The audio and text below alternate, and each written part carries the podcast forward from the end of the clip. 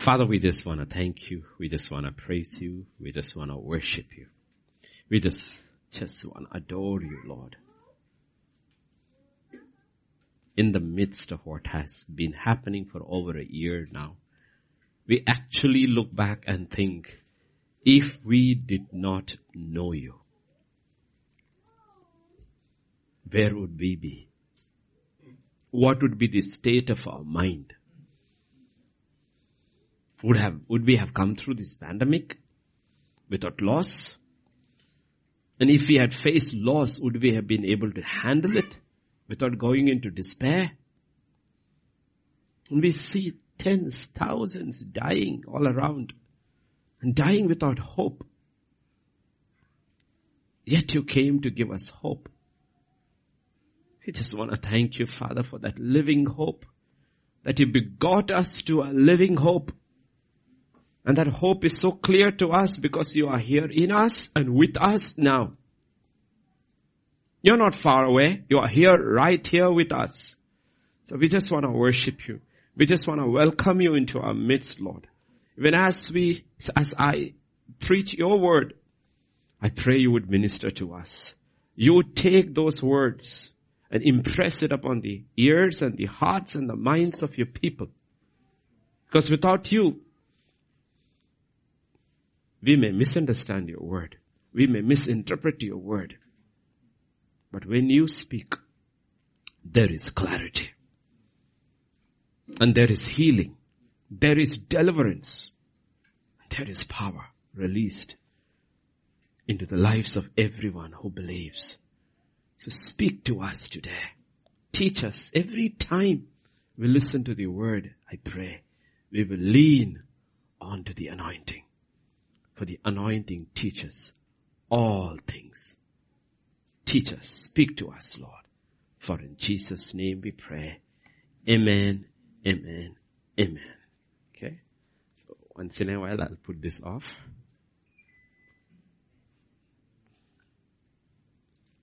So text for this morning is from 1 Timothy chapter 6 and verses 6 to 8. Now, godliness with contentment is great gain. For we brought nothing into this world and it is certain we can carry nothing out. And having food and clothing, with these we shall be content. Okay? Let's, let's God's word be magnified. Because we are living in an atmosphere like never seen I'm not talking about the COVID alone of that fear. More than that, a universal atmosphere of anger and frustration, and despair and depression. It's basically a climate of discontent. It's a climate of discontent. So discontent. Climate of discontent. Everywhere you look, whether the COVID was there or not, was there or not, or before it came and after it came, it's only become worse. It's a climate of discontent, both within the church and outside the church. I'm not talking this is exclusively to pagans. Christians seems to be more discontent than, than non-Christians. There is contentment, there is what is called discontentment, then there is what is called leads to resentment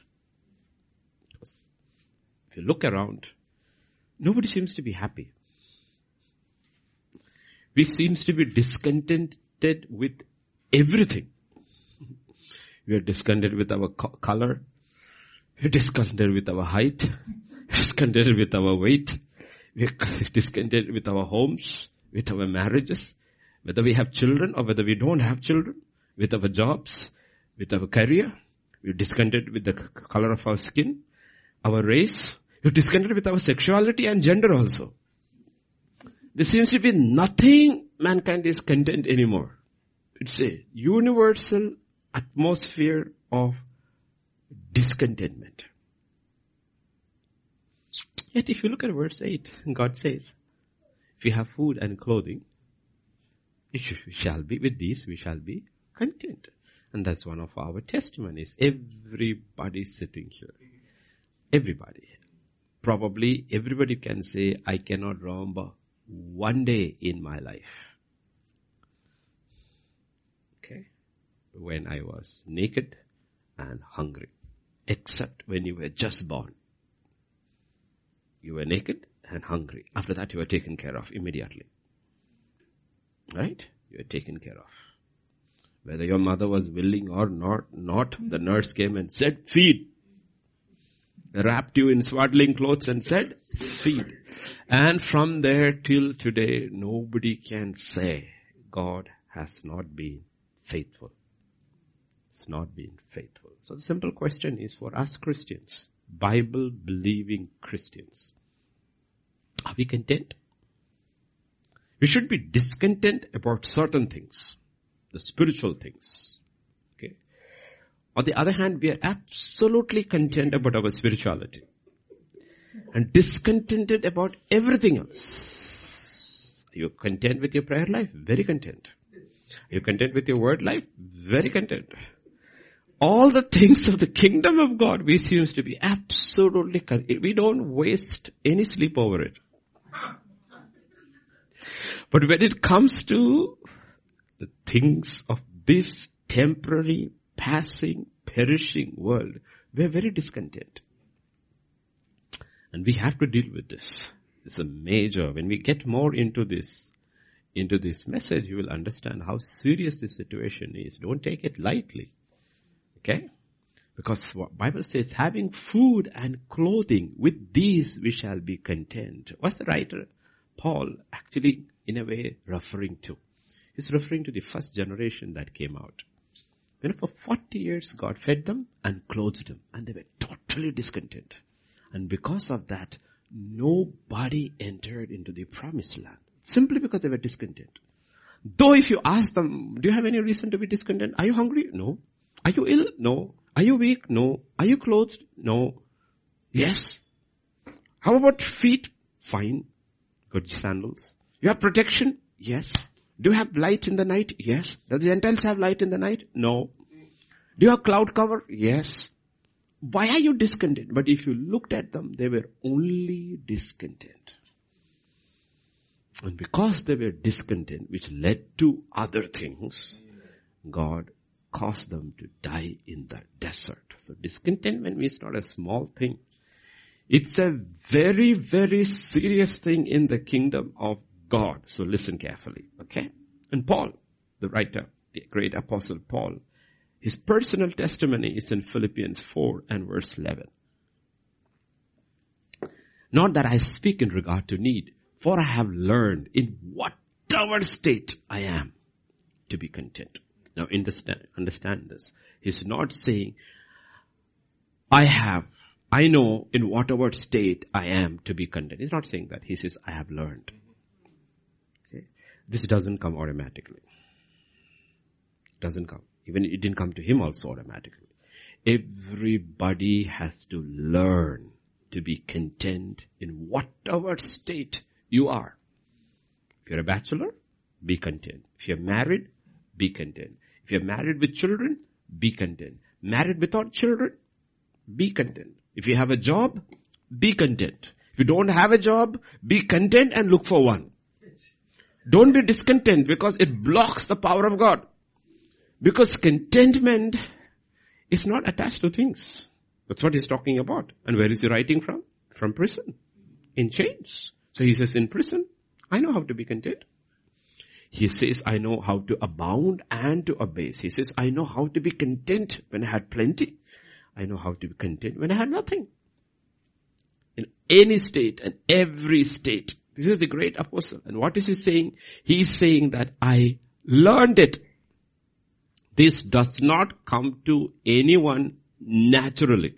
Because we are born in sin, shaped in iniquity, and we come out of our mother's womb complaining. She's gone through 6, 7, 8, 9, 10, 11, 12, 18 hours of labor, is working in pain. I don't care. I am hungry. That's the attitude which we come into this world. Okay. We're born in sin, shaped in iniquity and come out discontent. So, contentment is not our natural affinity. The old man's natural affinity is discontentment.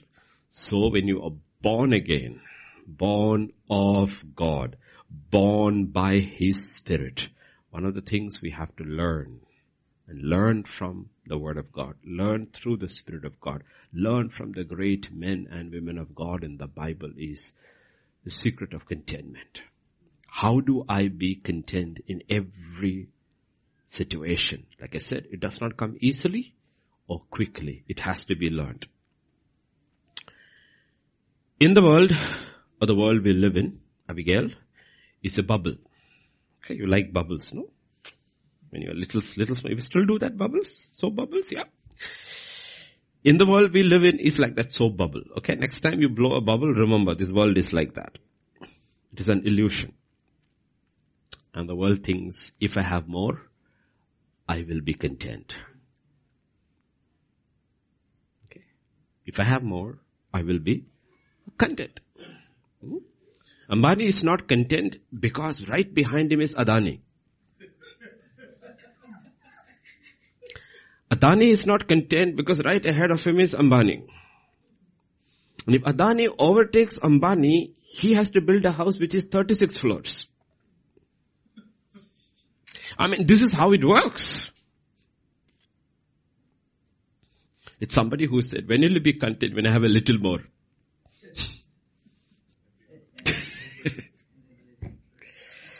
Listen to the most discontent man probably in human history. Ecclesiastic 5.10. He who loves silver will not be satisfied with silver, nor he who loves abundance with increase. This also is vanity. Okay. This is discontent 4.0. This man, I mean, I don't know what more he could have. You ask in what is he poor in nothing. Even in wives and concubines, he is the richest. Still, he is the most discontent man. Okay. the more you long, the more you desire, you actually lose your joy. Actually lose your contentment. Okay? If you don't understand, if you don't, we don't learn the secret of being content. In Hebrews 13, 5, the writer of Hebrews gives one of the secrets of contentment. Let your conduct be without covetousness. Be content with such things as you have. For he himself has said, I will never leave you nor forsake you. When will we be content? When we are content in God. Okay. The statement, I don't know who made it. The statement is that if you are not content with God, you will be never content with anything. It doesn't matter what you have and how much you have. If you are not content with God, you will never be content with anything. On the other side, if you are content with God, then it does not matter how much you have or how little you have. That's how life works. So we are not looking at contentment today. We are looking at discontentment today. Okay? Primarily first, we are looking at discontentment because contentment is found in a person. It is not. One of the reasons what God says, God does not say, do not go into the world. He doesn't say that. He says, go into the world. Don't buy things. He doesn't say that. He says, do not love the world or the things in the world because automatically discontentment comes. Okay. Discontentment comes. Because if you love the world and the things of the world, the problem is it is a trap. You have to keep going. Keep going. Okay. Keep going. You buy, it get into a trap. You have to keep buying. And the problem is you think next shopping I will be content. Hmm? And have you noticed the, the nature of things? How short-lived the joy is? Dimin- very dimin- diminishing returns. Let's, let's talk about, uh, let's look, let's talk about our dear sisters over here. You buy a dress. How long does the joy last? Okay, there is joy when you buy it.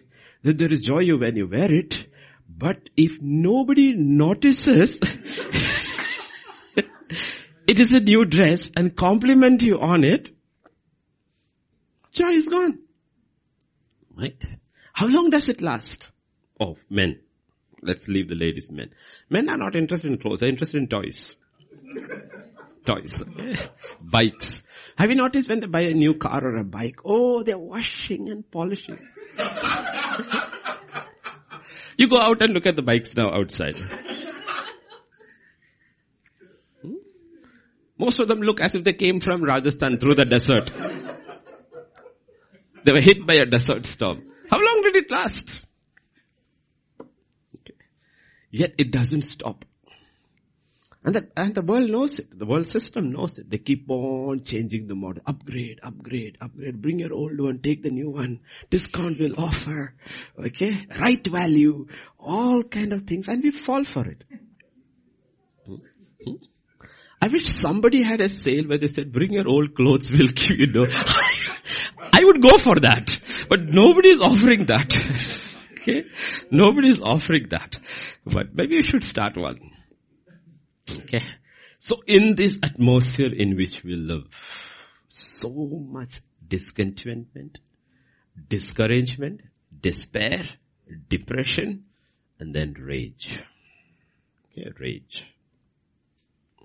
God is asking us, His people, to manifest a completely different spirit.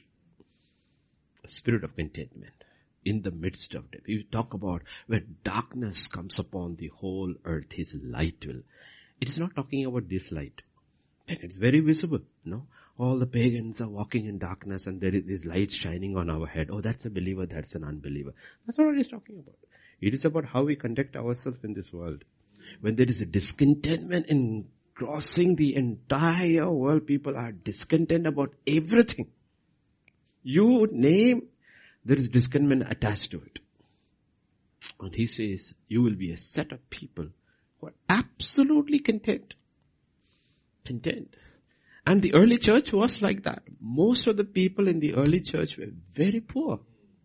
Very poor. But if you look at their joy and their contentment, everybody used to stare at them because they were known as a people of joy and a people who loved each other. One of the main things is that when you are discontent, you cannot love people. It's what, it's one of the most important fallouts of being discontent. When you are discontent, you are not able to really love anybody. And that is the entire law and the prophets, the entire gospel, the entire kingdom of God hangs on those, that two laws, love God and love your neighbor. How can you love when you got this spirit of discontentment inside you? Okay. So we are supposed to manifest a completely different spirit. In other words, we are the green patch, the oasis in the desert. We are the content among the covetous. Let your con- con- conduct be without covetousness. Be content. In the world, the spirit of covetousness rules the world. We are the ones who are content. We are the rested among the restless. We are contented. Absolutely in, in, we have the spirit of contentment even in the midst of the COVID. Because COVID was an eye opener. Last year especially. An eye opener. The lockdown brought out so many things out. Really brought out so many things out. People went to depression, to suicide, marriages broke down. Everything was revealed by the lockdown. Everybody who thought I was happy and contented when they were locked down in four walls of a room and not allowed to go out, things started coming out. That's when people realize, you know what? I'm not what I am. I am not, I am not. And God allowed it. God allowed it to show, you know.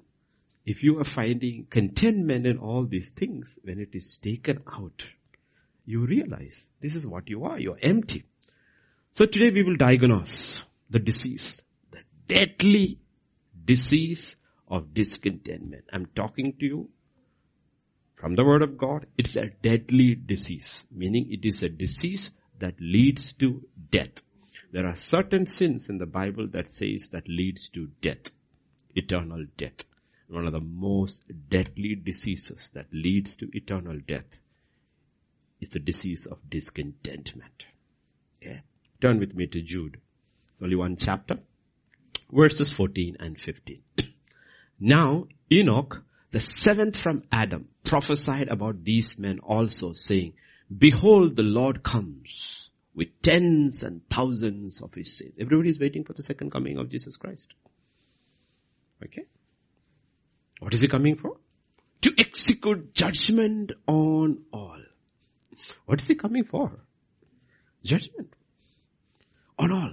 To convict all who are ungodly. Among them of all their ungodly deeds, which they have committed in an ungodly way, and of all the harsh things which the ungodly sinners have spoken against him. I think it's the only words in the Bible where four times the same word is used. Ungodly, ungodly, ungodly, ungodly, ungodly. What is Christ coming back for? To judge the ungodly. Who is he going to un- judge? The murderers, the rapists, the adulterers. No. We look at as big things. Look at the next verse, verse 16. These are grumblers complainers, walking according to their own lusts. The mouth great swelling words, flattering people to gain advantage. Let's go to ESV. Then you will understand. Jude 116 in ESV. These are grumblers. Ah, the discontent. He's coming with tens and thousands of his saints to judge the discontented. And they are the ones who grumble. That's what I said. It's not a small thing. It's a deadly disease. Deadly disease. Discontentment leads actually to a whole lot of other things. So God is saying, go to the root. Don't look at the fruit. Go to the root. Deal with the root. If you deal with the root, you can deal with the other issues. If you're going to just trim the branches, nothing is going to change. It will come back next season, it will come back. For a season you will think I am an overcomer, and little season you will realize nothing has changed because you did not deal with the disease. You only dealt with the symptoms. You did not deal with the root. Therefore the fruit is not changing. And what is the root? The root is discontentment. Malcontents. People are discontented. First Corinthians 10 verses 10 and 11 nor complain, complainers, murmurers, as some of them also complained and were destroyed by the destroyer. So it is there in the Bible. The destroyer destroyed whom? Those who? Why were they complaining? Because they were discontent. Should they be really be discontent? No. Do you know where you came from? Yes. Do you know where you are? Yes. Do you know where you're going? Yes. Are you hungry? No. Are you weak? No. Are you ill? No. What's your problem? They are not content. And they were destroyed by the destroyer. What does the Bible say in verse 11? All these things happened to them as examples, and they were written for our admonition upon whom the end of ages have come. And if you are somewhere listening and you are discontent, don't switch off. Just listen. God will deliver you. Because what's happened to a discontent spirit, whenever they hear something that doesn't content them, they switch off. Fight it. Fight it. Malcontent, ESV says. Discontent. Jesus is coming to judge. That's why we said we have to look at the root to identify what causes all this. Because so many sins are visible. Very visible. Oh, he's a liar. He's a thief. All these things. This woman caught in adultery. Murderer. Visible. What caused many of these things? What caused the discontent? What caused the murmuring and the complaining? Like I said, the axe has to be laid on the root. Deep inside the malcontent person or the discontented person, deep inside is very unhappy. Nothing pleases him or her. They bear a grudge from a sense of grievance. I deserved better. Something in their life, or many things in their life, never come to pass. And it piles on. In simple words, I did not get what I wanted. I'm not happy. Or this is not what I wanted. I am not happy. It could be a thing or a spouse. This is not what I want. When I said I do, this is not what I said I do for. Discontentment can be with you something that you invest in, a thing, or can be with a person, your own spouse.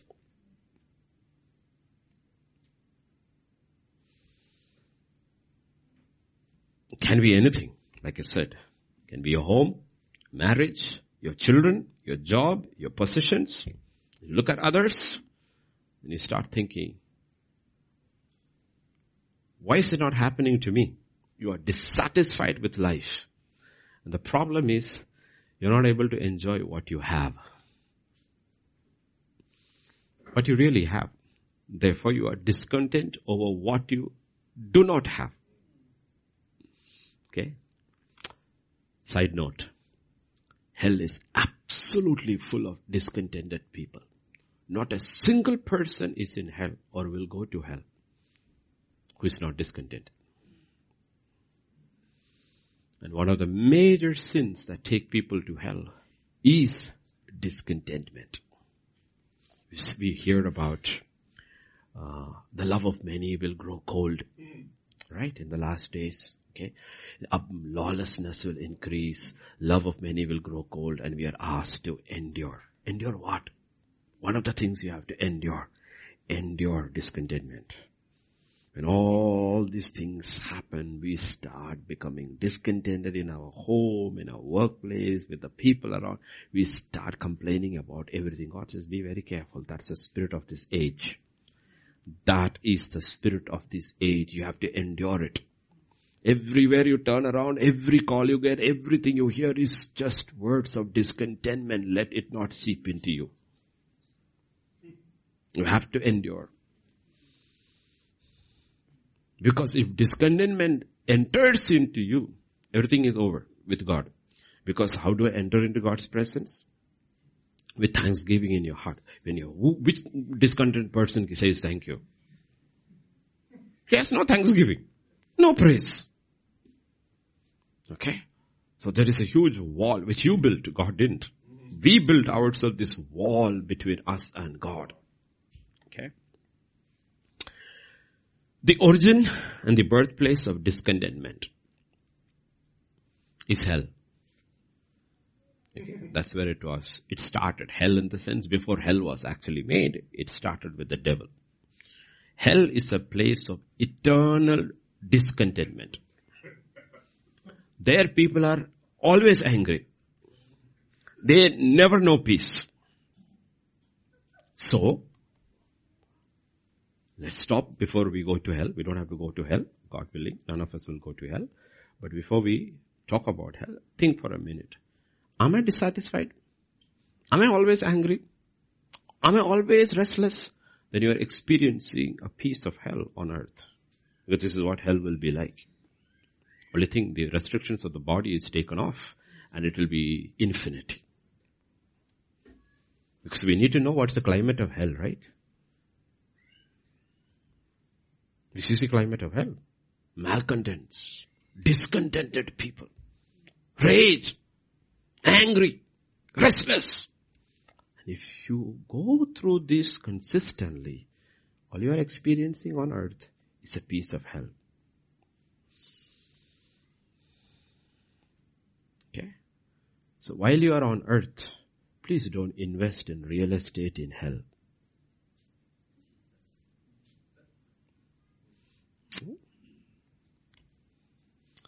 Do you know what Jesus said about the nature of hell, of life in hell? Matthew 8, 12. He used practically identical word, same word, six times in the same gospel, in different contexts. Same thing.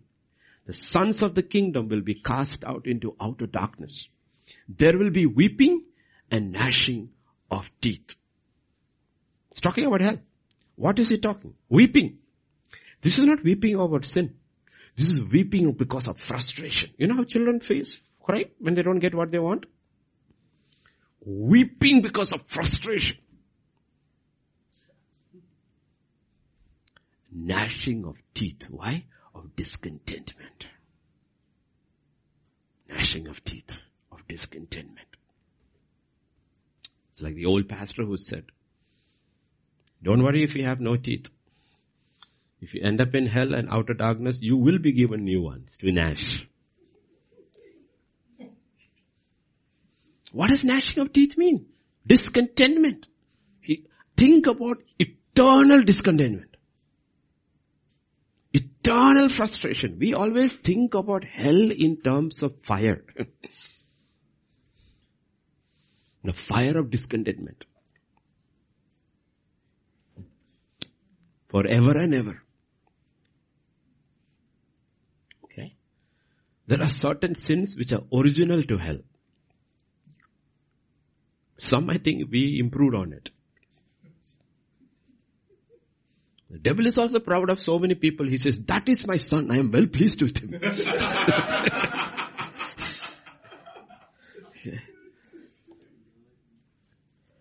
The first one, of course, is pride. Second one is rebellion. The third one is unbelief come from hell and they continue in hell forever. Pride. Okay? Look at what Jude says in Jude 116. Can I have NIV? Yeah, that's enough, that's enough. KJV is, KJV, ESV is enough. They are grumblers, malcontents, following their own sinful desires. They are loud mouth boasters. Who are the ones who boast? The proud. We're proud. Loud mouth boasters. Pride. Pride causes discontentment. What does pride say? I deserve better than this. I deserve better than this. You know, there was one creature among all creatures God made. His name was Lucifer. Now he's called Seven, Satan, the arch enemy of God. He was made perfect in beauty and perfect in wisdom. He was given a throne which was above almost every throne. Cherubim. Look at Isaiah 14 verses 12 to 15. How you are fallen from heaven, O Lucifer, son of morning. How you are cut down to the ground, you who weaken the nations.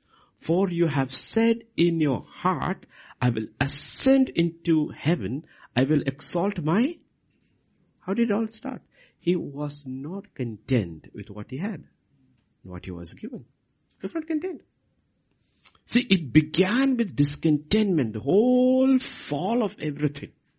In heaven and on earth, all began with a spirit of discontentment. He's got this exalted throne. He's the most beautiful creation God has ever made. He is the wisest creation God has made. He's got this throne. But when he looks, there is a few other thrones higher than him. God's throne is higher. Jesus' throne is higher. And he says, you know what? I'm not content. Either I want to be higher than or at least equal with them. That's where it begins. If you ask people, is there anything wrong with you? No. Do you have everything you need? Mm, yes. Are you content? No.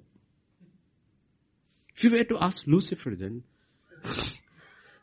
do you have everything you need? More than enough. Are you content? No. I will also sit on the mount of congregation on the furthest sides of the north. Where is God's throne? Not. I I also want to go there. I will ascend above the heights of the cloud. I will be like the most high. That was his thing. I want to be like him. And that's the whole problem. Discontentment from the color of skin. White supremacy, white supremacy, white supremacy, white supremacy. Then why do you go and change your color? I don't understand. Everybody who's dark is going and trying to become fair and dyeing their hair blonde. And you call them racist. You are more racist than them because you are trying to change your color. At least he changes his color only when he's standing in the sun. He gets a sunburn. You're not, you're not content with your color because that one is fairer. You're not content with the length of your hair because that one's hair is longer.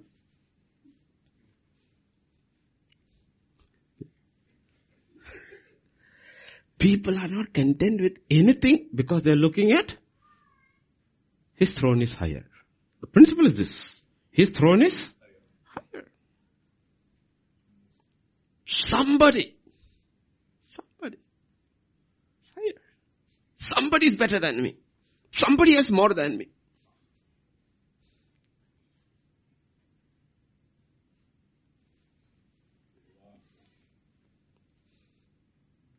That's the issue here.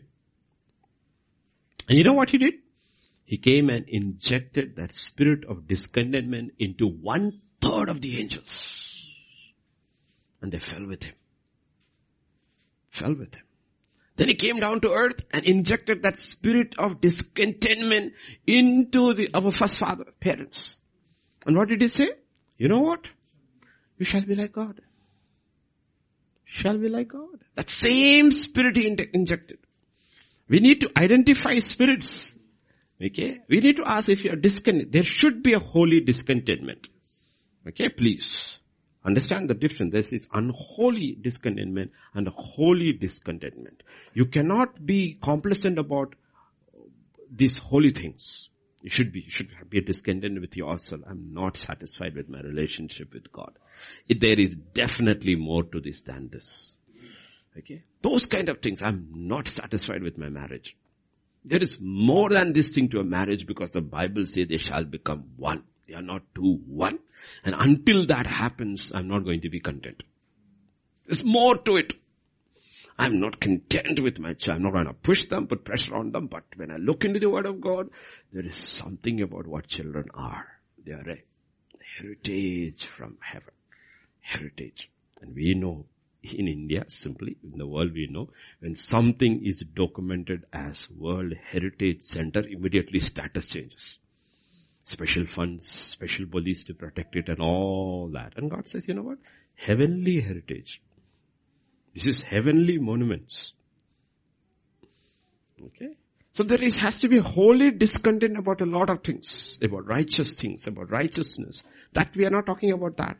We are talking about this normal discontentment which, which people carry. And it's very dangerous because it can. It, that's how fall began. That's how it all started. That's how it all began. Listen to Paul when he writes to Timothy and to the church in 1 Timothy 3. It's about how people should be selected to leadership in the church. Not a novice. A novice means a fresh young believer. Lest being puffed up with pride, he fall into the same condemnation as the devil. How did the devil get condemned? Because of pride. Pride. Because of pride, he was discontent. He says, no, I am equal to God. Why should my throne be two inches lower? Two inches lower. And we, under, we need to understand the entire world system.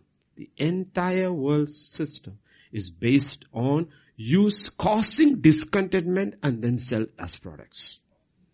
Sell as products. It's all based on that. Neighbors envy, honest pride. So many things people buy, they don't buy for themselves. They buy to make the neighbor envious. Hmm? Sometimes I, my next door neighbor, I wonder whether she cooks to make me envious or not. I've never seen anybody cook so much breakfast. And I'm somebody who fasts breakfast. And when I come in the morning, the exhaust is just bringing it right into my nostril. I said, do you time this? do you time this? No. That's why we are called to examine ourselves. Go to the root. Pride, discontentment. Do you know entire movements are burst in pride and discontentment. That's why you call it gay pride. Black pride month. Brown pride month. Think about it. And we use big swelling words. Isn't that what it says? Big words. Big words to describe it. They mouth great swelling words, flattering people to gain advantage. Because nothing runs without money. So you have to speak these great words, the greatness of gay people, gay pride, and then ask for money, donations. To start a movement. Everything is based on that, no?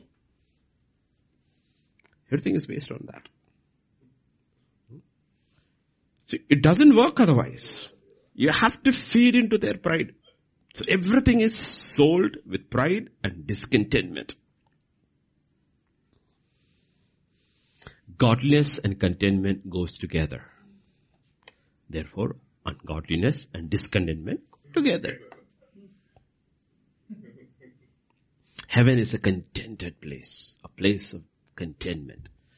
Hell is a place of discontentment. So all we look inside and ask, what am I preparing for? Am I content? Am I content? No? Am I discontent? The Scottish theologian, 17th century, I think his name was John Boston. He's the one who said, the devil is the proudest and the most discontent being in the entire universe and pride and discontentment live under the same roof. You can never find a proud person who's content. It's impossible. Pride and discontentment live under the same roof. And the proudest and the most discontented person in the entire universe is the devil. Okay. So God gives us this warning. This is a deadly disease. Meaning a disease that leads to death. Eternal death. So it's not a small thing. We need to ask ourselves, am I content? Am I happy where I am? Am I content? That's why we are encouraged to labor to enter into that rest and then work. Whatever you are doing, it should start from a spirit of contentment spirit of contentment. I'm content with where I am now, and now I am striving for something else. I'm not striving because I'm discontent. I am content. Okay? I am content. That's the difference. When things happen, how we will respond. How we will respond. There's a man, we all know, we heard a thousand times, a man called Job. In one day, he loses everything. He should be discontent. Right? He's not discontent. His answer is the Lord gave the Lord took. Blessed be the name of, you know why? Because his contentment did not come from what he possessed or what he had. His contentment came from God. Okay. Look at another person. Ruth 1, 20 to 21. She said to them, do not call me Naomi. Call me Mara. For the Almighty has dealt very bitterly with me. I went out. Really? And I came, brought me, Lord has brought me home again. Now the thing is that she's contradicting herself. If you went out full, how can you come back home again empty? Can say come back home empty. Meaning when you went you are empty. But you will not accept it. No, you will not accept it. See, Naomi's spirit, spirit is very much alive even today. People will look at and will say, you know what? I was actually better off earlier. Really? Seriously? Very actually better off earlier. That's basically what she was saying. I went out full and came back empty. You know who's the problem? God is the problem. Discontent. And therefore miserable. Lord has testified against me. The Lord Almighty has afflicted me. Look at Jude, verse 115. He comes to execute on all these ungodly sinners have spoken harshly against them. The harsh things which the ungodly sinners have spoken against him. They speak against. That's what Job's wife. Two completely different people under one. One is content, the other is discontent. What is the discontent? Tell the content, curse God and die. Speak harsh words against God. Okay. That's why we need to be very careful. It doesn't, unless we go to the root, we will not understand what is happening. We'll sing, Lord, am I also one of this? Am I also one of this? Because like I said, pride is there, discontentment is there, and then it goes into a rebellion. And rebellion can be very subtle. Very, very subtle. It's not overt. It's only overt when you have power. When you don't have power, it's very, very subtle. Look at this portion. 2 Samuel chapter 15 verses 1 to 5. Now this it happened that Absalom provided himself with chariots and horses, 50 men to run before him. Absalom would rise early and stand beside the way to the gate. So it was, whenever anyone who had a lawsuit came to the king for a decision, Absalom would call to him and say, what city are you from? And he would say, your servant is from such and such a tribe of Israel.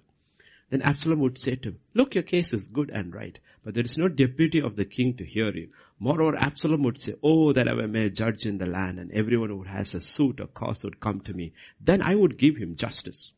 And so it was whenever anyone came near to bow down to him, he would put out his hand, take him and kiss him. Very, you know what he's doing? It's very subtle. First is his pride. Because he's better looking than anybody else, he thinks he's better than anybody else.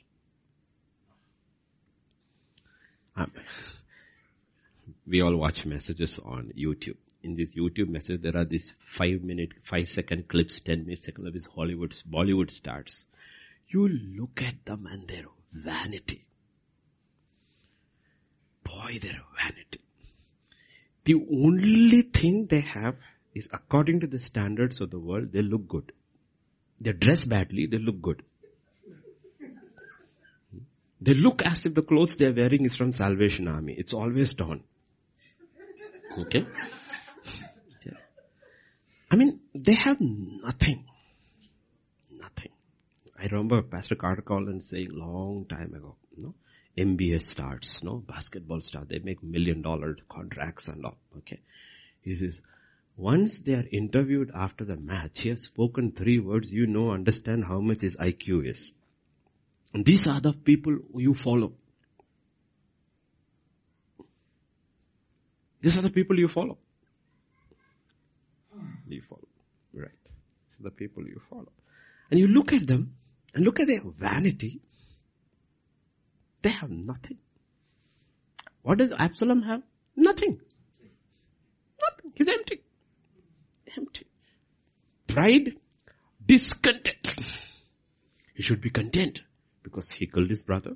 He was exiled and Joab intervened, allowed him to, king allowed him to come back to the city. He should be very grateful. No.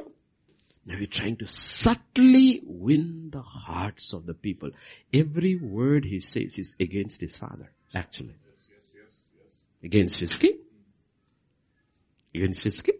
You see, discontentment, pride, and rebellion. Rebellion is very subtle. Very subtle. Very subtle. Very, we don't even understand how subtle it is. People speak. No? In your office, maybe. I wish. You know, if I was a team leader, I would have done it a different way. I'm so sorry for you.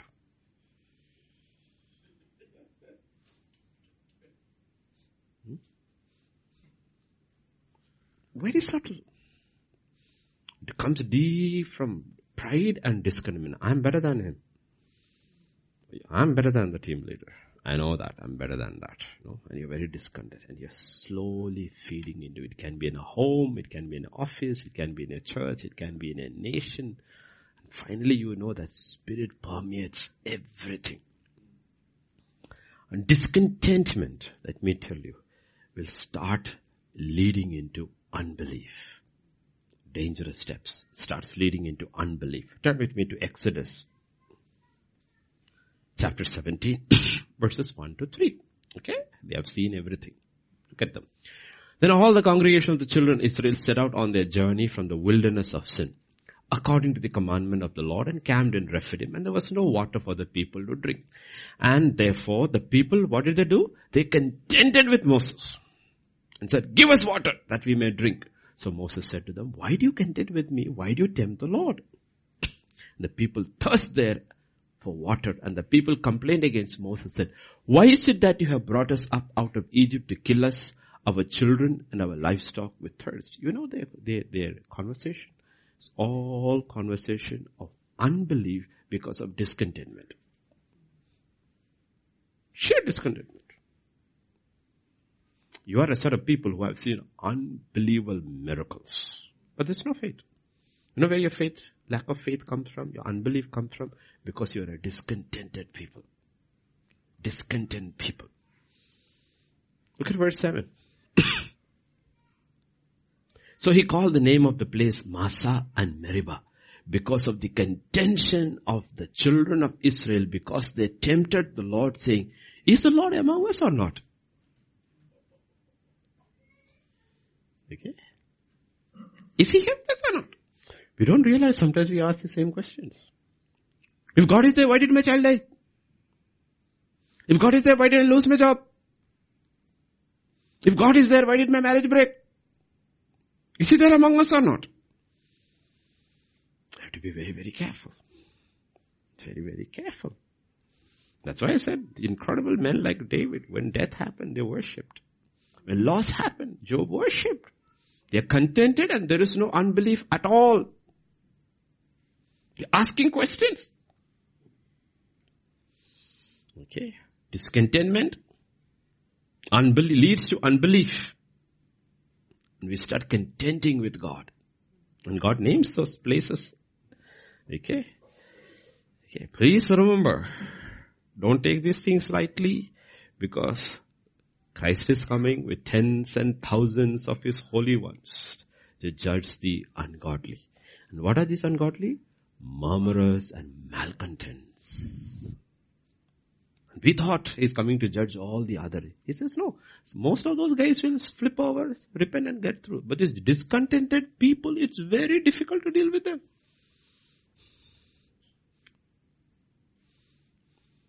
Another thing discontentment does it steals your life. You know how the devil comes to steal? How does he steal? What does he steal? He steals your life. What is life equal to on earth? Is equal to born 19, died in between his time. How does it steal your life? By stealing your, how do you lose your time? Because you're so discontent, you're forever looking at what could have been. What could have been? We say it is past time, but actually we are passing time. Why are people hooked on movies, videos and all these things? Because they are discontent. And they're just whiling their time away. A contented person has no time for this. Because he knows God has a purpose. I'm happy with God, content with my relationship, and I'm moving forward. But the discontent are passing time and wasting life. The devil very subtly comes and steals his life. His life is equal to time. Equal to time. Time is lost. Everything is lost. It's gone. You cannot get it back. Years pass away. Okay. It's like the children of Israel a discontented set of people are wandering round, round, round 40 years. Then falling dead. Gone. Time is just gone. If you ask them, what did you do? Nothing. Nothing. And what was their major issue? They were discontented with God, though they had everything needed for life. Okay. You brood over the past. You daydream. Or just waste time or just kill time. We call it, these are Indian words. Killing time. What are you doing? I'm killing time. No, you are killing yourself. But the time is your life. Next thing which dis- dis- discontentment does, it causes you to lose your discernment. See, discernment is a gift. And we need discernment. It causes us to lose our discernment. Look at Numbers chapter 11 verses 4 and 5. Now the mixed multitude who were among them yielded to intense craving. So the children of Israel also wept again and said, who will give us meat to eat? We remember the fish which we ate freely in Egypt. The cucumbers, the melons, the leeks, the onions and garlic. And verse 6. Yeah, 6 also. But now we are tired of this. Now our whole being is dried up. Should be happy because you're losing weight. There is nothing at all except this manna before our eyes. You know what the problem was? They were discontented with the manna. That's where it started. They were very discontented with the most godly, heavenly food, but it had no taste. Yes. No sugar, no salt. No. Oatmeal tastes better. Did you see? You see, they're so discontent when actually they have no reason to complain. Now go to verse 5. What happens when you are discontent? You lose your discernment. Okay? we remember the fish which we ate. Really? really? Ah. You ate freely, huh? You ate freely. I mean, don't blame them. We say the same thing. It was better for me. I remember how I enjoyed life before I became a believer. Life was good. It was LG. After I became believer, life is hard. Don't we say the same thing? That's what they're saying. We ate freely.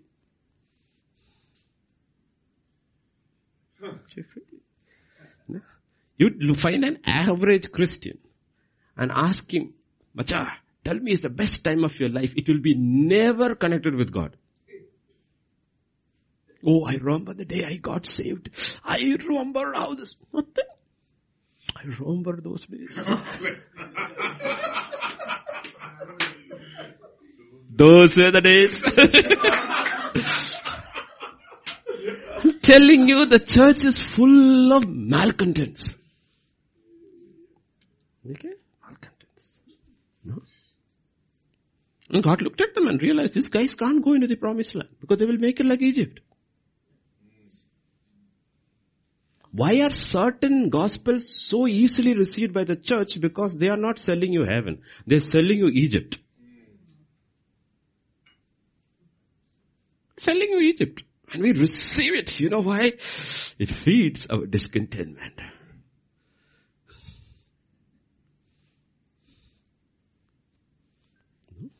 We eat freely. We didn't eat freely in Egypt. The wages of sin was death. You're forgetting that. Number 16, 14. Moreover, you have not brought us into a land flowing with milk and honey, nor given us inheritance of fields. Will you put out the eyes of these men? We will not come up.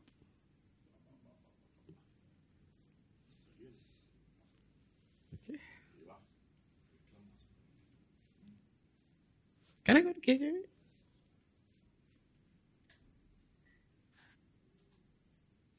Thou hast not brought us into a land that floweth with milk and honey.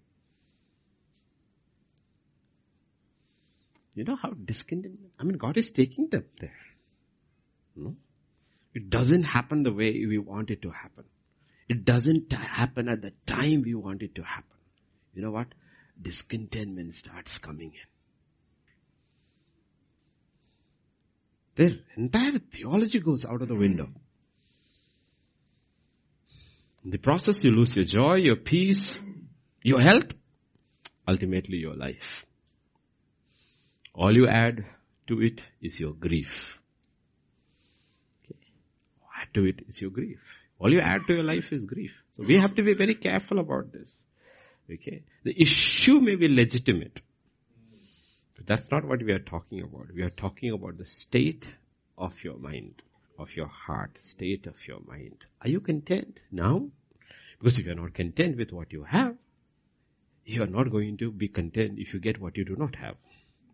It's as simple as that. You know? So there can be legitimate issues. But we must be very careful. Rachel had no children. Okay? Lack of anything that is legitimate is a cause for grief. Okay? If you are not married and you want to get married, it's a legitimate thing. God is the one who instituted marriage. Okay? If you're married, you don't have a child, it's a legitimate thing. Okay? Man, God said if you do not work, do not eat. So if you don't have a job, it's a legitimate thing. All these things are legitimate. There are a lot of things which are legitimate. But the issue is not that. Look at Genesis 30, verse 1. When Rachel saw that she bore no Jacob, Rachel envied her sister and said to Jacob, give me children or else I, what she's saying, I cannot live without it. That is our problem. Okay? Can be anything.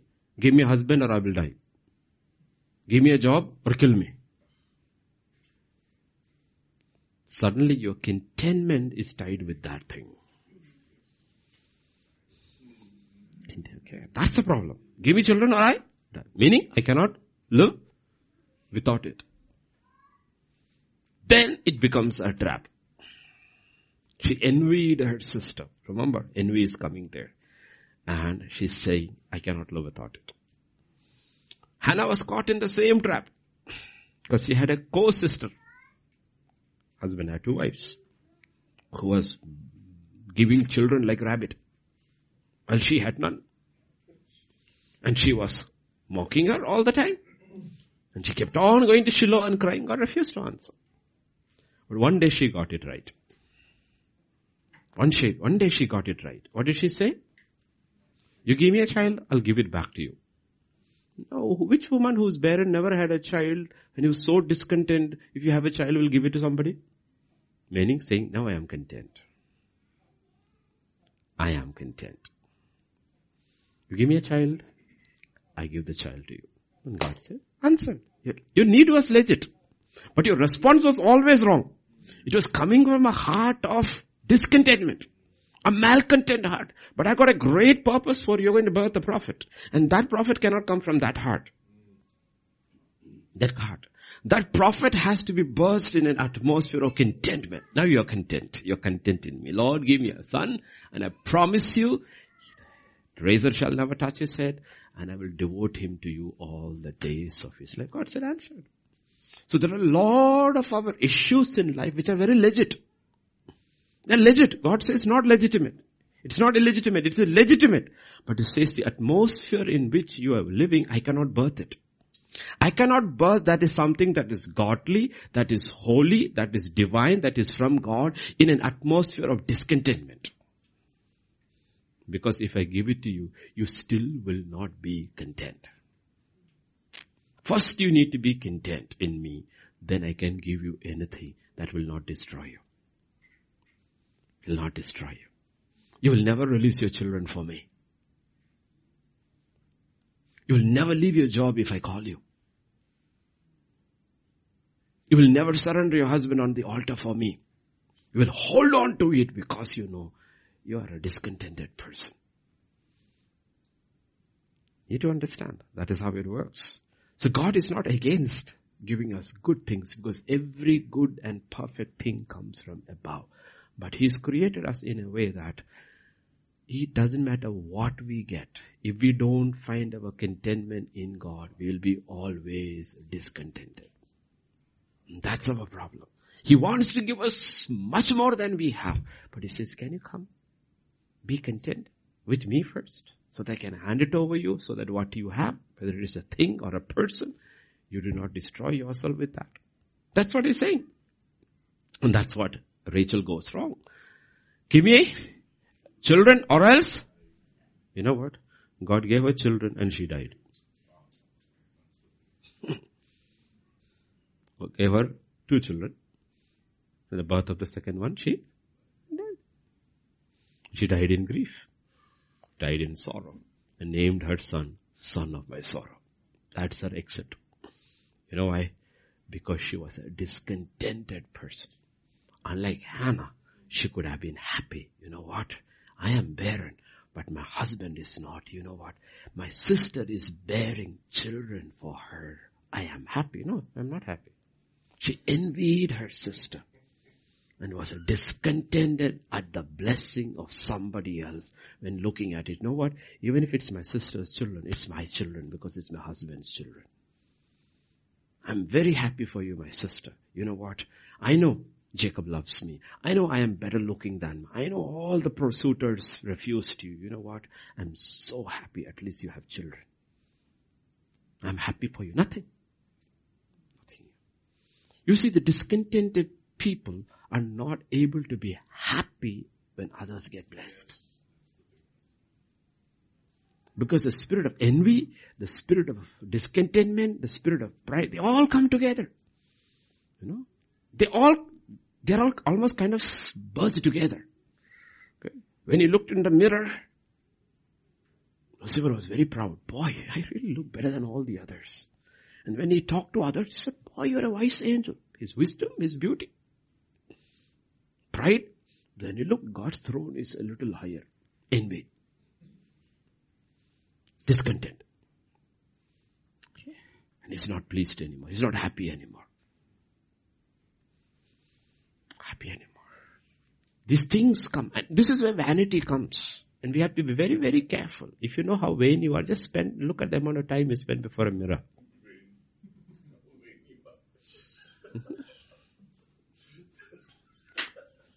I'm sure Lucifer spent a lot of time before the mirror. Just look at. We have to be very careful about these things because that's how it all started.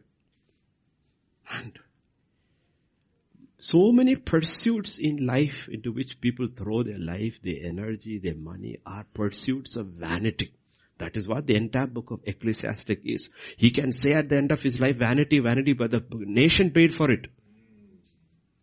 And the nation was destroyed because of his projects of vanity. And we don't realize that Solomon is there. The spirit of Solomon still continues. We also throw our life, our energy, our money into projects of vanity, but we won't acknowledge like him. It is vanity. His family went, his nation went, everything done. What is he talking about? Projects. No? Projects. No? And political leaders, down to small house leaders, have projects of vanity. Know, but it all comes from discontented souls. If you are contented, you don't need projects. You just serve God. You serve God. And you are very happy. The Pharisees took out of envy, to cause envy, came and told John the Baptist, you know what, the one you pointed, the crowds are all following him. Everybody is with him. He said, that's good. That's good. A man should not receive anything other than what God, except what God gives. He should increase and I should, and my joy is the joy of the bridegroom's friend. These days in weddings there are no bridegroom's friend. Everybody looks like a bridegroom. If they were not given a special seat on the dais when they come down, you wouldn't know who's the bridegroom and the bride. Everyone looks like a bride and the bridegroom in Indian wedding. Sometimes better than them. Chamak, chamak, chamak, everybody. Make an announcement in the church.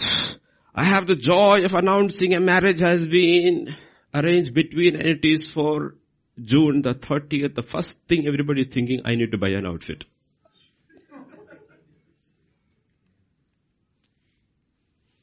Vanity, vanity. It's all vanity.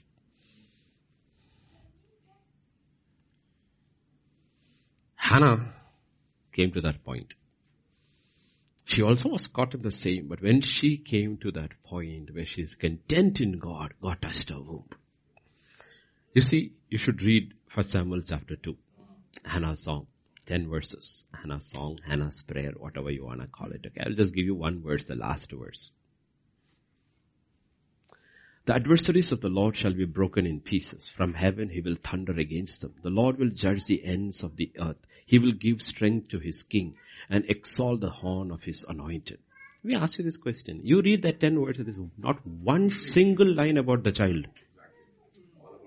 All about God. All about God. I mean, you after waiting so long, you get a child, you will write any, about one hymn, one sonnet about the child. God has given me a child. It's like the, the Mallu guy who wrote about the coconut. Right? Because the, he studied about the coconut tree, the essay was asked, write 10 lines about the cow. He didn't know anything about the cow, he only knew the coconut tree, so he, there was a cow, it was tied to the coconut tree, and then he wrote the nine lines about the coconut tree. In the same way, uh, we will also write about I'm giving glorifying God. Lord, the mighty, almighty God of Israel who has given birth to a son through me. And then she will write nine lines about the son. He is gory, he's pink, his hair is long, his eye is blue. Everything is about the son, right? Because that was your idol. But nothing. Ten lines, everything about God. You know why? She has found contentment. She has found contentment in God. She's no longer a discontented wife. Conflict has stopped in her soul. Because she did not find a contentment in Samuel, she found contentment in the God of Samuel. That's why godliness with contentment is great gain. Put the other way, ungodliness with discontentment is great loss, eternal loss. So we need to ask ourselves, why is there so much discontentment among believers? You know why? Because we've been sold wrong doctrines. So how do I become content? Now we need a solution. We'll look at it in detail in maybe some other week. How do I get First, we need to have a real sober estimate about ourselves. Don't inflate your resume.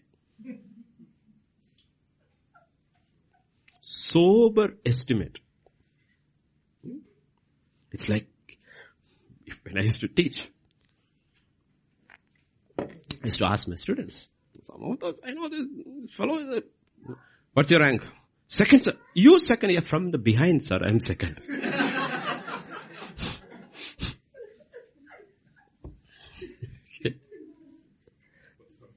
Somewhere I'm second. Okay. Okay, don't inflate your resume. Have a very honest opinion about who we are so that we'll be content. Romans 3:23 and 6:33. Romans 3:23 and 6:30. I didn't give it to you. oh, 6:23, not 33, 23. 3:23 and 6:23. All have sinned and fall short of the glory of God. Wages of sin is the gift of God is? Are you saved? Do you deserve it? No. Be content. Do you know your real state? You should be in hell. You know what I deserve? You deserve? Eternal destruction. You know what we got? Eternal life. You know what? You didn't work for it. You can't do it. It's a gift. It's free. Why are you complaining about a gift?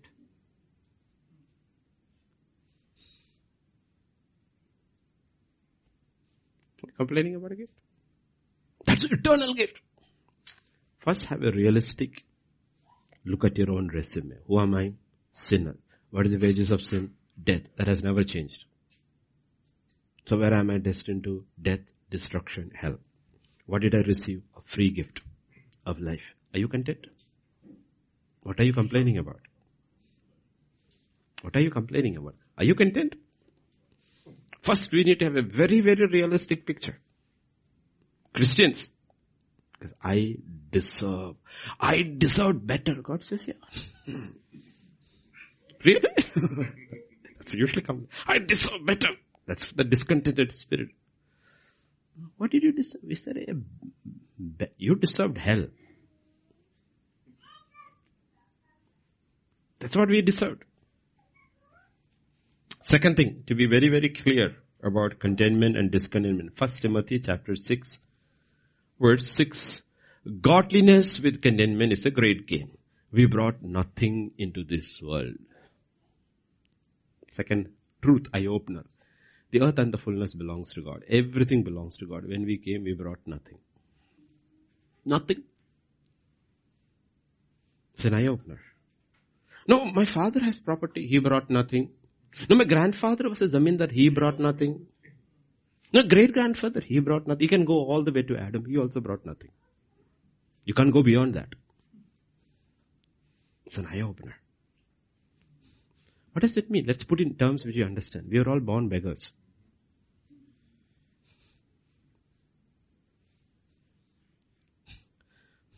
If you want to put a degree, S. James BB, born beggar. Not BA, MA and all. Born beggar. Born with nothing. We want DD and all that. Doctorate in divinity. God says, wait a second. Your actual degree is born beggar. Sobers you up. This is scripture and this is true. We brought nothing into this world. That's a man who's content when he loses everything. I brought nothing and I can take nothing. God gave everything. God took away everything. Blessed be the name of the Lord. You know why he is? Because his doctrine is correct. Because your doctrine matters.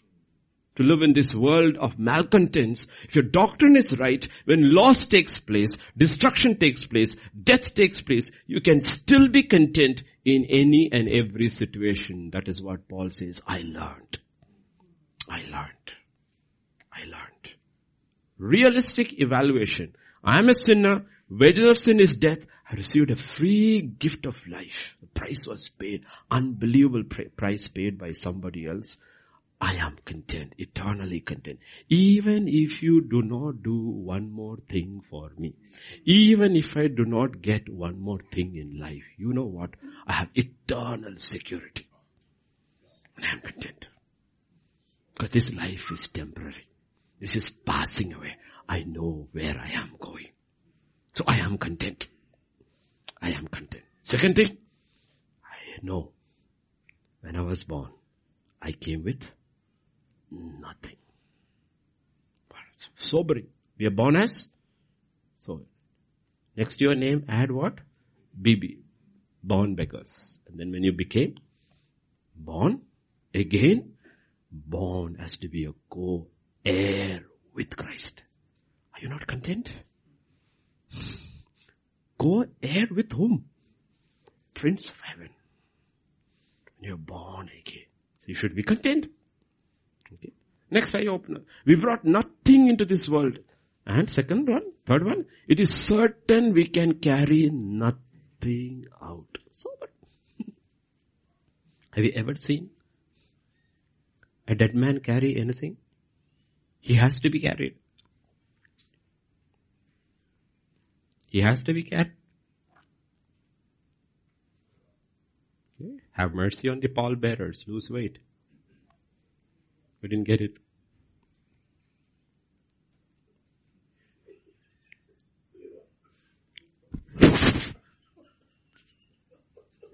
You know what a pallbearer is? The one who carries the coffin, the dead body. Have mercy on them, lose weight. One of the lessons of COVID.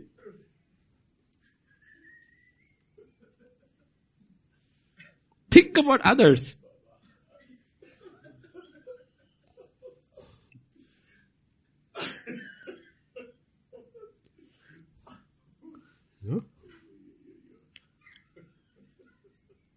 You brought nothing, you take nothing. What does it mean? So another degree you are BB, born beggar. Then DB, died beggar. So you have two titles now. Another degrees. BB and DB. Born beggar, died a beggar. Could take nothing. It's an eye opener. So God says, what are you discontented about? You're born with nothing. You can take nothing. Yet if you are my child, I have reserved everything for you. You should die content. Live content. Think about it. That's why it says having food and raiment. Let us be therefore be content. Yeah, I can use NKJV. If you have food and raiment, food and clothes, let us be content. A very sobering thought. We brought nothing, we took nothing, everything belongs to God. And He freely shares it with His children. And God says, be watch. False doctrine, which we got in. First Timothy 6 5. Useless wranglings of men. This is the verse just before it, right? Useless wranglings of men of corrupt minds and destitute of truth who suppose that godliness is a means of gain, from such withdraw yourself. What does that mean? The- theologically, what does it mean? It means if you're godly, you should be rich. That's a prosperity gospel. If you're a child of God, you should be rich. The more godly you become, more rich you will become. So the, your, your godliness, which is something spiritual, is measured by your riches. And they have sold it that godliness is a means of gain. And people buy it. So you know what? People in the church are not discontented about their godliness, they're discontented about their riches.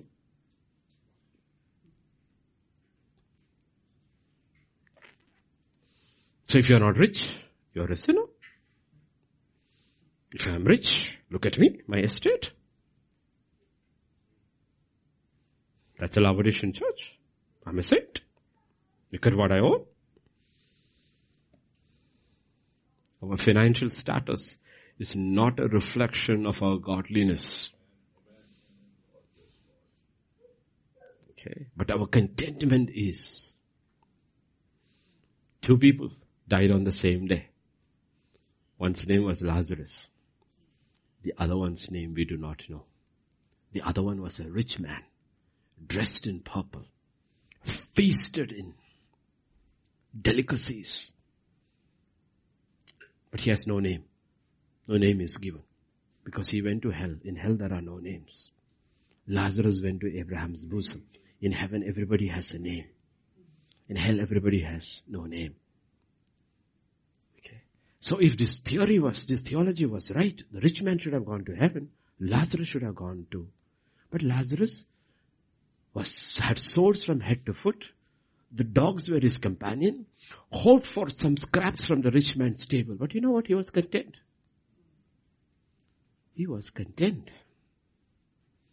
Because heaven is a place full of contented people.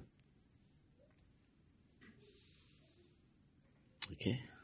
That's why Paul is countering this argument by saying, godliness is not a main of, means of gain. On the other hand, godliness with contentment is a great thing.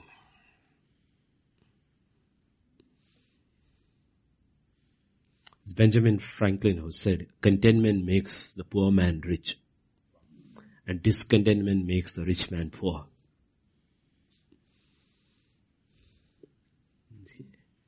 Lazarus was a rich man. The rich man was a poor man. The difference was the state of mind. Difference was the state of mind. I've said this story. there was a king who fell ill long time ago, long, long time ago. He was very ill. The story. So they call all the wisest men, the, the healers, and then one wise man came and said, you know, you have a malady which is of the soul. the only way you will be healed is you need to wear the shirt of a happy man and sleep for a day. You will be well. So suddenly soldiers, everybody is being sent all across the country to find a happy man and get his shirt. Every house they go, everybody is discontent. They are panicking. Everywhere they go, only discontented people. Finally, one group of soldiers are going through the forest and they can hear a man singing and they can hear the sound of chopping wood.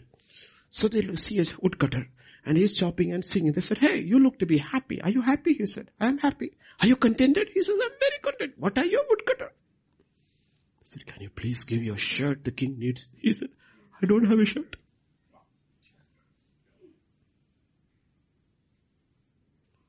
Okay. I don't have a shirt. That's why Jesus said, life does not consist in the abundance of things. Life consists, let me put another verse there which is not there. Life consists in the abundance of a person called Jesus Christ. There's only one way to contentment. One way to contentment. It is Christ.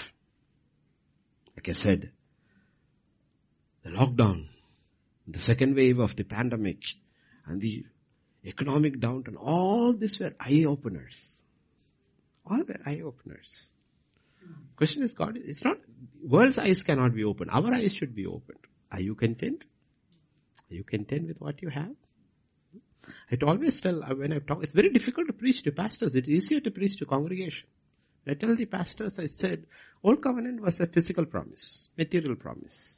They were not pro- being promised anything eternal. So they said you will be given a land. That is promised land, which you cannot sell. You will give land which you did not own. You will have houses you did not build, cattle, flocks, gold, silver, wells you did not dig, all that. Let me, I ask them, in the new covenant, does God even promise you an apartment?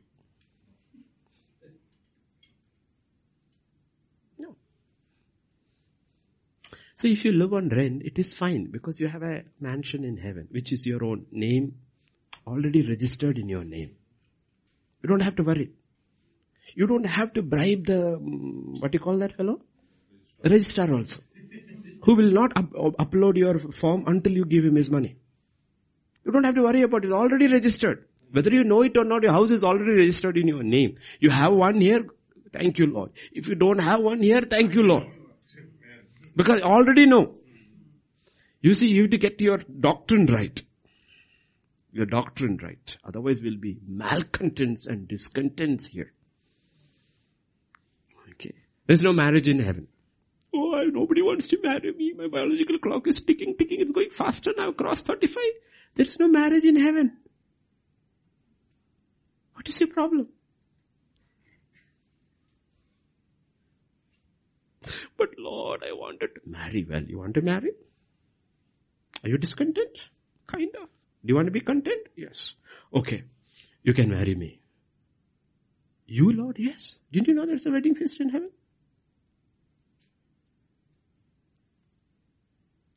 Did you know that's a wedding in heaven? I didn't think about that, Lord. Yes, think.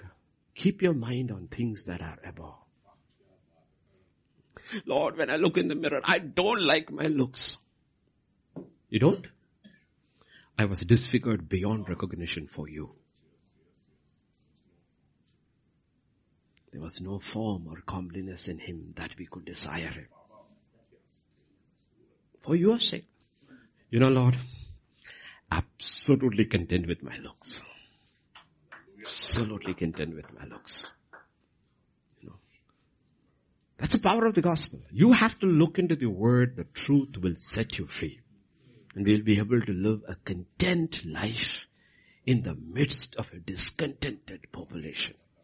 We'll be able to thank God. Lord, I thank you for my spouse. I thank you for my children. I thank you for what you have given me. And I thank you what you haven't given me because I know you did not give it to me because you know me better than me that I would have destroyed myself with it. So hallelujah, Lord.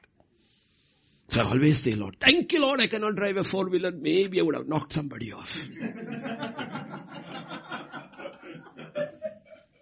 1992 to 2001. I'm going to celebrate next year 30 years of driving a two-wheeler without an accident.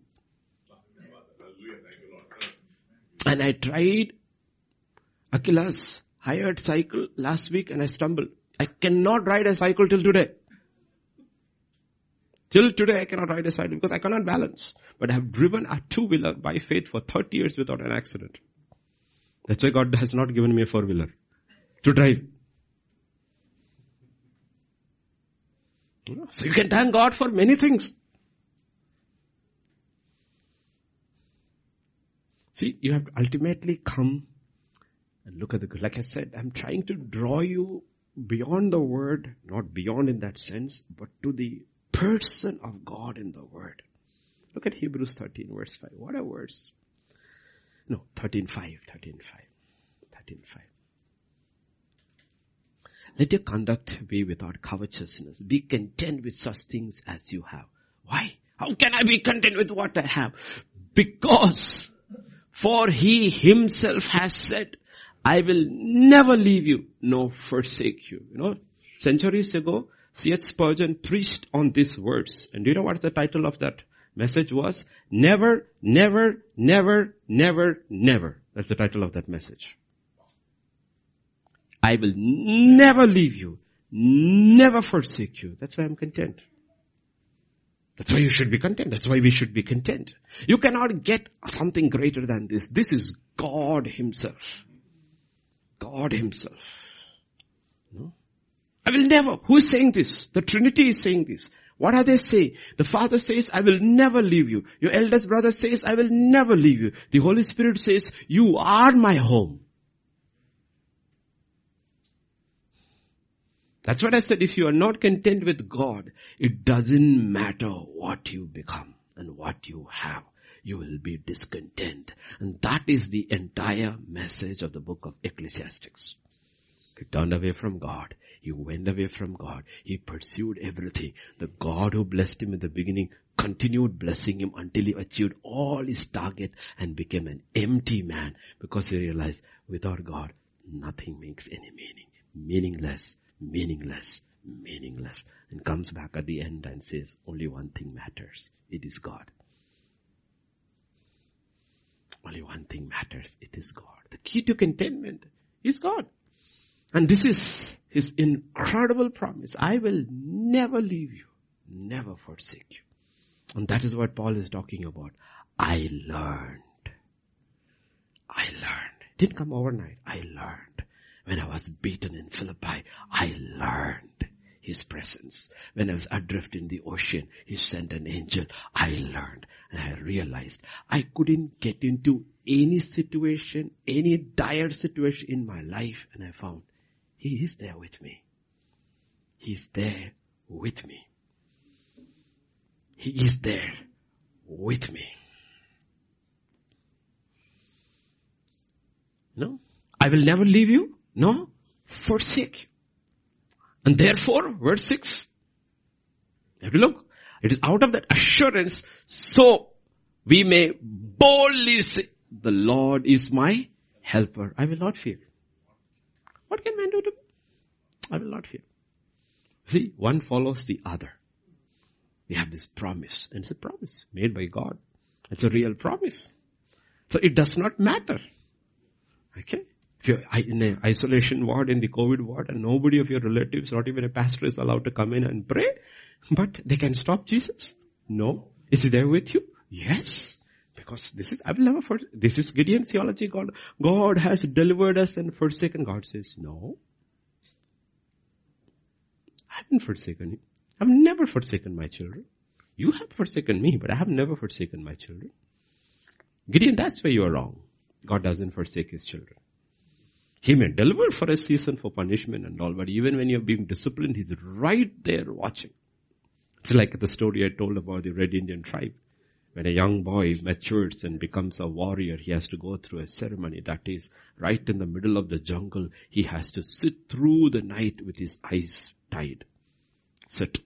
And all he can hear is the sound of the animals and the wolves and everything without showing any fear. He has to sit through the night. When daylight breaks and when thing is taken off, he realizes all the while his father was standing behind him. And that's what God is saying. When we are walking by faith, we see nothing but all the time our Father is walking with us. What the Bible is talking about. Therefore we can say without fear, boldly the Lord is with me. The answer to discontentment is not more things, better jobs, bigger houses, more money. This is not, none of these things will satisfy. The answer to discontentment is God. I will never leave you. I will never forsake you. He is with us and he understands. Paul learned how to be in a state of contentment, whatever situation. Let's quickly go through Philippians 4, 6 and 8. Be anxious for nothing, but in everything by prayer and supplication with thanksgiving. Let your requests be known to God. He says, be anxious for nothing. Why? Because God is with you. Okay? Everything Whatever it is, small things. Children, small little children, when they are small, should be taught to pray for small things. They should be taught to pray for things. Do not forget those lessons. They may wander and all lessons are not forgotten. Are things which I told my children. Who do you ask first, me or God? Who do you ask first, me or God? Who do you ask God? Ask God. Then ask me. No, hungry or this thing, just when they were small, when they came to and asked me something, I said, come, let us ask God first. Why? Because one day they will leave me and go. And they still need to realize it was dad who answered or it was God who answered and God must have, may have answered through dad. Now dad is gone away, but God is still there. God is still there. And they would get excited. It's small, yes, excited when they see um, prayers being answered. Right? Be anxious for nothing.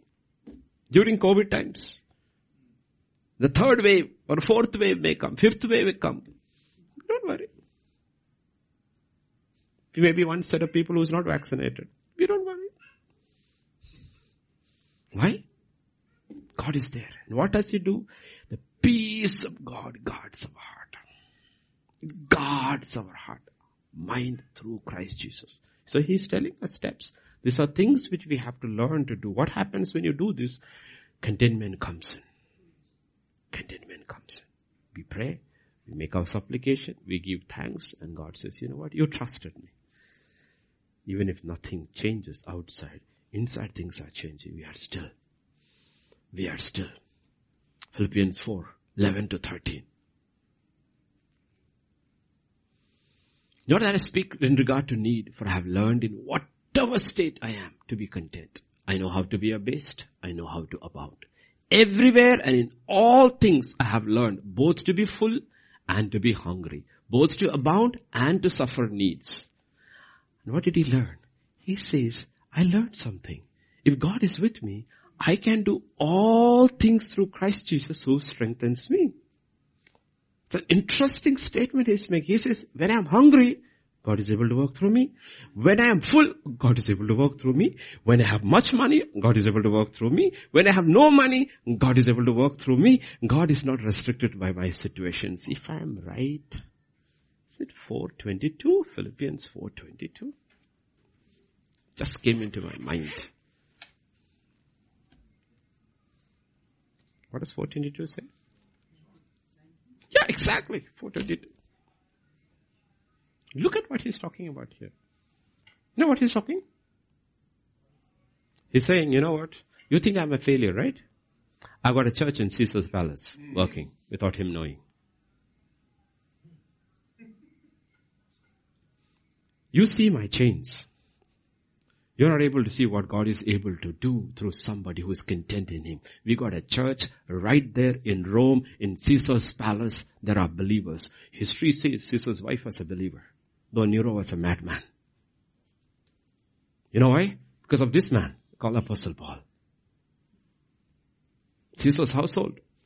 All the saints greet you, especially those who are of Caesar's household. Think about this man's influence. It's a man lying in a dungeon in chains. And he's saying greetings to you from Caesar's household. What are you waiting for to meet Caesar? And I got a church in Caesar's household, he doesn't know. When he says I can do all things through Christ Jesus who strengthens me, he knows what he's talking about. When I am abased, I'm good. When I am full, I am good because I understood the promise. I will never leave you, never forsake you. Therefore, boldly I can say, whom shall I? What can man do to me? So contentment is not a small thing and discontentment is a terrible thing. So this morning we shall pray. We have to move from a state of discontentment to a state of contentment. It is found in Christ Jesus. Honestly, you turn to Christ Jesus and you start thanking God consistently. Whatever issues you have in your marriage, in your home, in your workplace, whatever it is, take it to God. You will see first thing will happen is peace will start taking over. Peace will start taking over. Second thing, you will start being content. If you're a discontented wife, you will start being content about the God, husband God has given you. If you're a discontented husband, you start becoming contented by. You look at your children, they seems to be going nowhere, but God will start give you contentment about everything. Because you start actually see God is the source. As the Bible says, every good and perfect thing comes from above. Now we don't like the idea thing as a wife, but the Bible says he who finds a wife finds a good thing. Because that thing came from heaven. The child came from heaven. State of contentment. You know? So the procedure is given over there. So you can be grateful when you have nothing. You can be grateful when you have everything. State of contentment. Why? Your contentment is tied to a person called God. God has said something. I will never leave you. And I will never forsake you. Therefore let your life, let your conversation be without covetousness. Covetousness comes from, covetousness causes discontentment. I want to lift my throne at least to your level. He started coveting, discontentment, pride, rebellion, fall. God says, you don't. You'll be very, very happy. Very, very, very happy. You have to fight this. Because one of the fundamental issues within the church, especially while ministering, ministering in the church, okay, in the church or any of this thing is that, first thing is that, what is there in it for me? When will I be recognized? Now, let me put it, I'm not talking this thing about anybody. I'm just saying that there's only two people who preach from here. Me and Pastor Vijay. Remember, we may have only 25 people here, but we have churches all around the world listening. The simple question is, you may have only a small Bible study. Be content with that. Content with that. Maybe you're only mentoring one person. Be content with that. Content with that. Okay. Maybe you're just encouraging somebody in the office. Be content with that. Okay. Maybe God has given me only 25 people. I'm content with that. You have to be learned to be content. Don't get discontented. Because if you dis- get discontented and you start howling, God may give you what you asked for. And it will come out of your nostrils. They disliked the manna, asked for meat, and then it was coming out and they were dying. Lord, I also want to preach. Why doesn't Pastor James call me to preach one day? And suddenly God speaks to me and says, you know what, call that guy. Lord, really? Yeah. You call and he comes here, he's a total disaster.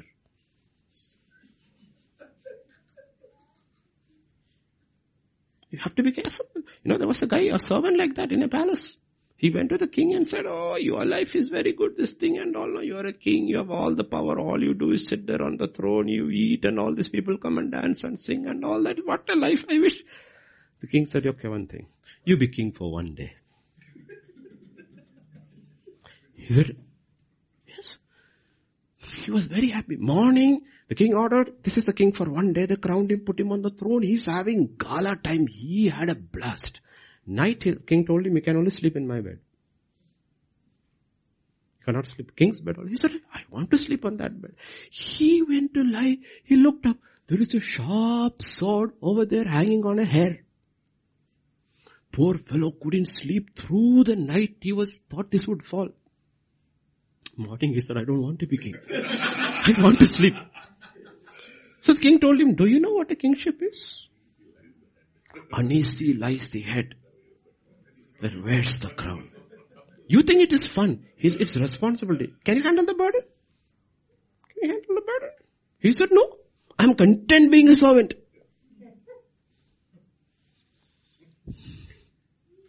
Content being a servant. We need to understand. We see this glamour. Behind the real any job, there is no glamour. Look at Prime Minister Modi. His beard is growing longer and longer and longer. We look at the glamour. Poor man has no sleep. COVID is spreading across the country. Everybody is starting to curse him. He doesn't know what to do. Do you want to be Prime Minister now? Anybody?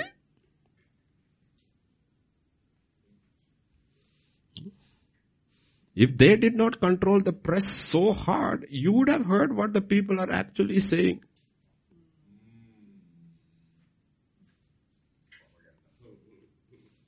Nobody is happy in high positions. The only ones who are happy in high positions are those who are content in God and God has put them there, they are fine.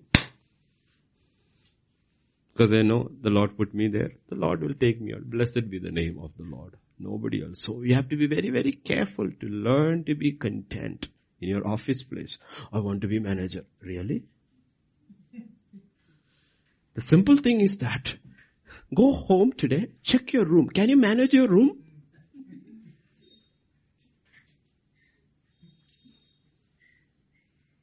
Can you find one pair of socks which is of the same color?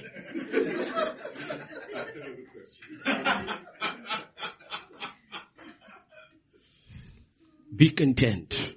Simple moral of the story, be content. Be content in the, you God will exalt everyone in his time. And even if you are not exalted in this life, if you walked in contentment and fulfilled the purpose of God, the day of exaltation is coming. This is temporary. That is for eternity. Let me ask you this question. Ayodhya temple is being built? Built? Where is Advani? Is he alive? Yes. Where is Advani? Did they call him? Didn't he give his life to build a temple? Why are you? You can't even get up from your bed. This life is temporary. You fought for something, somebody took the glory. But you live for Christ here, nobody will take your glory.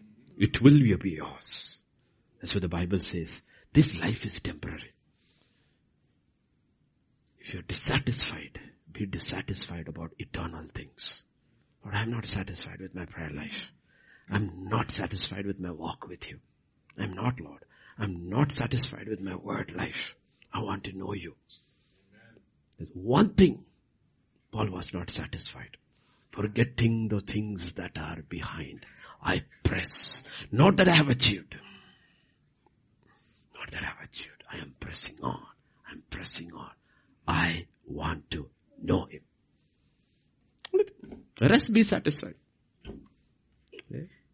Amen. Let's pray. Father, we just come to you this morning, Lord.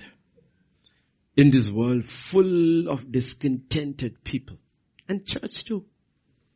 We are not better than the world most of the time. We are discontented. Malcontents are full in the church. But in the midst of it, you come and tell us, I will never leave you and forsake you. Therefore let your life be without covetousness. Be content with what you have. Because Lord, if I am not content with what I have, I will not be content with what you gave me. You cannot give me more because I am not content anywhere. My life will be a life of discontentment. Guard our heart, O oh Lord. Because it's a sin that leads to hell itself. Because hell is full of discontented people. Full. And heaven will be full of contented people. Because in heaven they are not looking at what they have. At heaven they are looking at who they have. For the Lamb, the city, and the Father dwells among them. He wipes away every tear, every sorrow, every pain. And he's not ashamed to call us his sons and his daughter. The father is not ashamed to call us his sons. The, son is not ashamed to call us his brothers and sisters. The spirit is not ashamed to call us his home. That's where our contentment comes from. Help us to see life as it really is and not what is sold to us by the media and the advertising firms and the Hollywood. Help us to see what life really is. So that we will be a contented people. Then when the darkness covers the earth, light will shine upon us. They will ask us, why are you so content? What is the reason for your hope?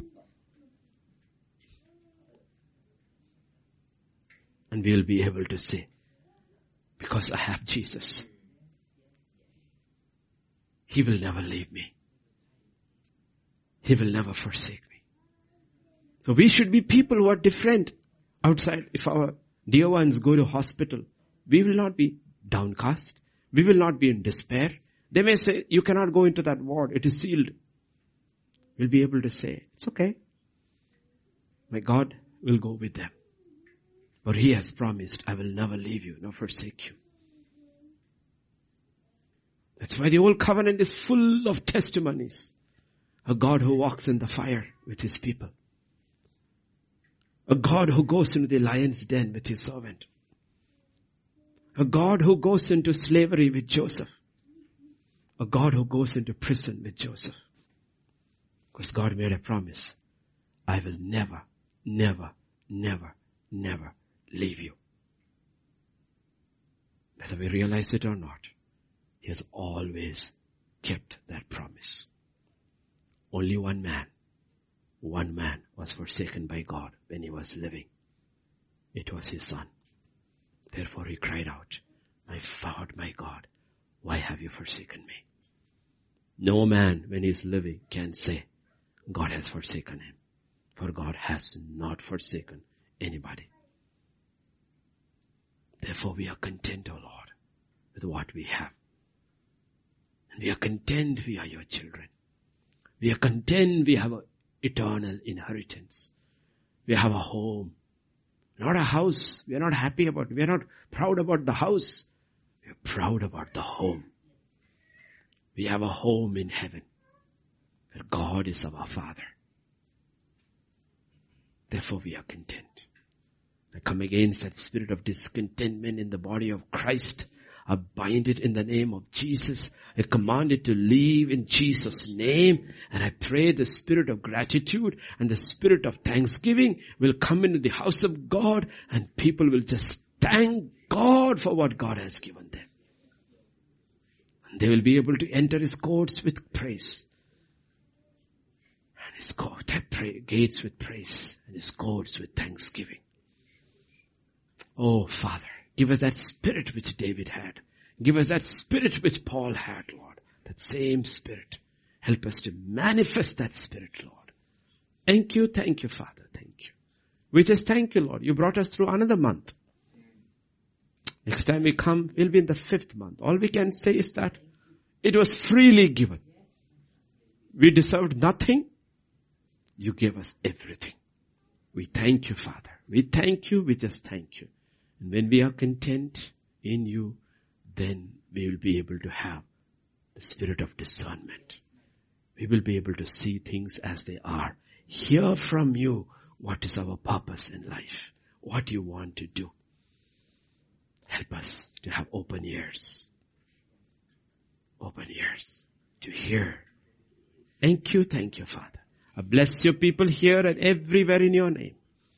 The hand of God rest upon everyone. The hand of healing, the hand of deliverance, the hand of power, the hand of might be upon everyone, everywhere, O Lord. Let people sit up in their sick beds. Let people pick up their mats and they walk. Let them walk in rest and walk in contentment, O Lord. Thank you, thank you, thank you, Lord. Thank you. We praise you. We worship you. We glorify you, Lord. For in Jesus' name we pray. Amen. Amen. Amen the grace of our Lord Jesus Christ, the love of the Father, and the fellowship of the Holy Spirit rest and abide with each one of us. Amen and amen. Amen.